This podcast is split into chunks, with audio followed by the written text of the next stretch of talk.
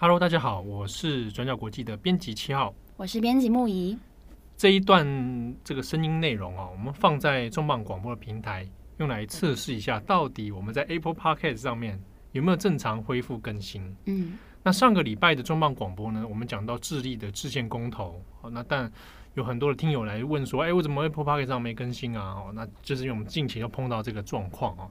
那 Daily Podcast 虽然这个看起来是恢复了啊，重磅广播呢，我们也在这边也要稍微测试一下。对。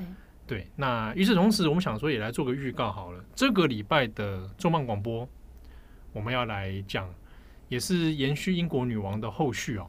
好，那会谈一个概念叫做 “Not My King”，嗯，不是我的国王。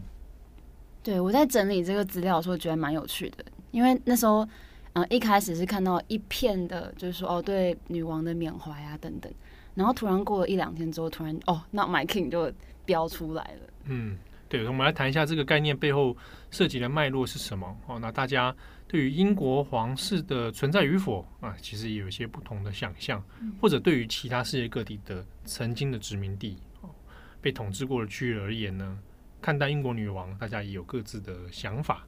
所以这礼拜重磅广播我们会来谈一下这个概念。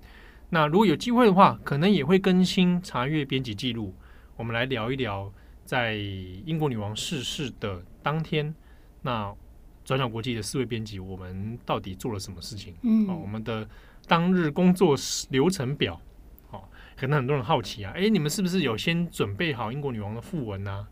好，那其实是没有。对，好，我们也会聊一下为什么没有先准备呢？好，哇，那天我们这个到底是在忙些什么事情哦？好，那也请大家来期待这个礼拜的转角国际重磅广播。